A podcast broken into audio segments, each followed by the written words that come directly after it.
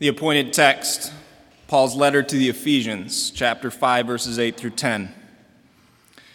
For you were once darkness, but now you are light in the Lord. Walk as children of light. For the fruit of the Spirit is in all goodness, righteousness, and truth, finding out what is acceptable to the Lord. This is the word. Please be seated.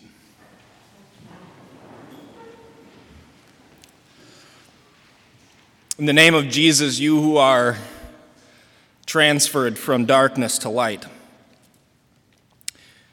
By age demographic, I'm a child of the 80s. And according to stereotype, and in some ways, certainly in reality, this means my intelligence, if there is any, and my habits and my behaviors were shaped by things like MTV music videos all day long, nothing else. By encyclopedias. Yeah, there are bound books full of history and information that people even spent summers selling door to door, maybe some people in here actually. By rotary telephones. Phones were fixed to walls and things like that. You couldn't take them anywhere. You had to remember people's numbers. It's crazy. I can't remember a single number anymore. What surrounds us forms and fashions us. Most of you students are children of the aughts or children of the, the early 2000s, or that was your, maybe your first 10 formative years. And the stereotypes suggest some things about you then as well suggests that you don't comprehend or you can't fathom life apart from the internet. For some of us that are significantly older, it's getting harder and harder to fathom it without it as well. It, it means that perhaps for better or for worse, your whole life is digitally recorded. And might also mean that you'll likely never have to know what tight rolled jeans are and you'll be the better off for it. what surrounds us forms and fashions us.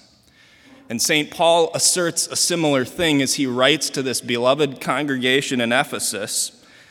Paul repeatedly refers to Christians throughout his epistles, not just in Ephesians, but throughout his epistles, as being in Christ, or here he suggests they are in the Lord. He is literally talking about their spiritual environment, what surrounds them, and how it's going to fashion them. They are surrounded by the goodness of the Lord. They are informed by His truth. They are filled up with His grace and His kindness toward them. And so, likewise, for the Christian, what surrounds them forms and fashions them. You are light in the Lord. Walk then as children, as ones born of light. Just as our generation forms and fashions us with some of our ways of thinking and our behavior, so too the light of the Lord forms and fashions the Christian. We aren't born with spiritual light in us. That's also what this means. St. Paul writes very matter of factly to Christians for whom he cares very, very deeply you were once darkness. That is what you were by your natural born state. And the same is equally as true of us, whether we're children of the 80s or children of the aughts. We were born as darkness. Every time the, the bell sounds, just a few blocks down the road at Immanuel St. Joseph's on the labor and delivery floor, announcing the new birth of a, a baby, the announcement could just as well go over the speaker and it probably won't, but it could just as well go over the speaker another child of darkness born. And that might sound harsh to any of us, and we probably don't need to expect that it will happen, but it, it wouldn't be at all untrue if it did. And all of the lingering effects are still there 20 years, 20 years after that child is born, or 40 years, or 60 after that child of darkness is born we like to have just enough darkness, just enough shadow around us that we can have what a politician maybe calls plausible deniability. If I can claim that I didn't know or I wasn't sure about the rightness of something, if I can claim I didn't know, then how could I possibly be in the wrong? Professor, I, I wasn't clear on the due date of the paper. Dean Schmidt, I didn't know about the visiting hours policy this night or that night. Honey, I didn't know pornography would be just as devastating to our marriage as, as actual physical adultery. The devil and our own sinful flesh deceive us into believing, deceive us into believing that shadows and the right amount of darkness is actually where we will get our coverage, our safety net from sin.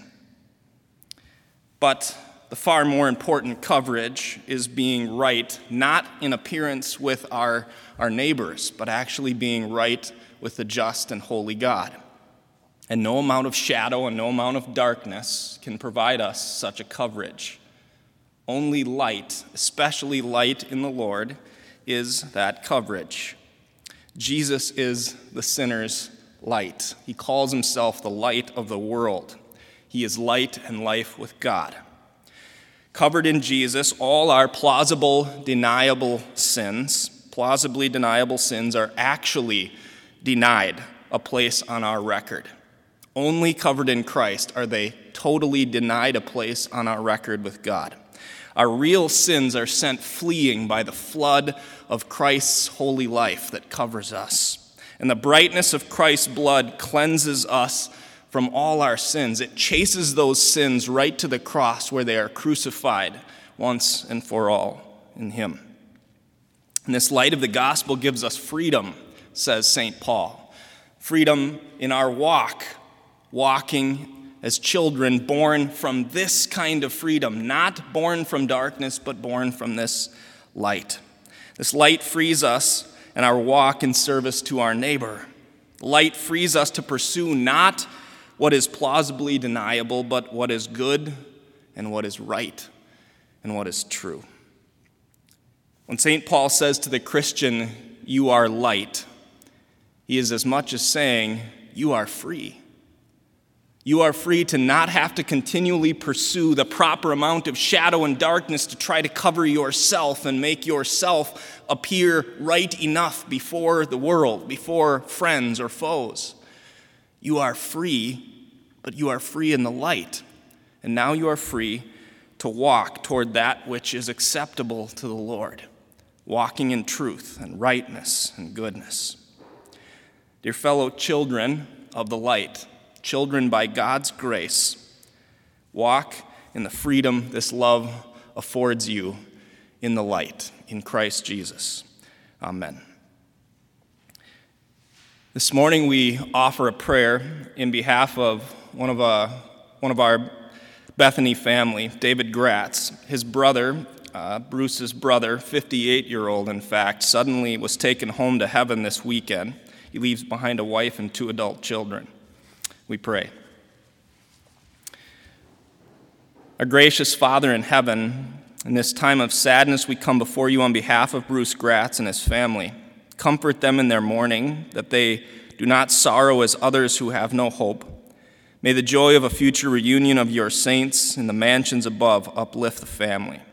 Strengthen them by your word and sacrament, and teach all of us to count our days that we may gain hearts full of wisdom through faith in your Son. We ask all this in Jesus' saving name and in his light. Amen.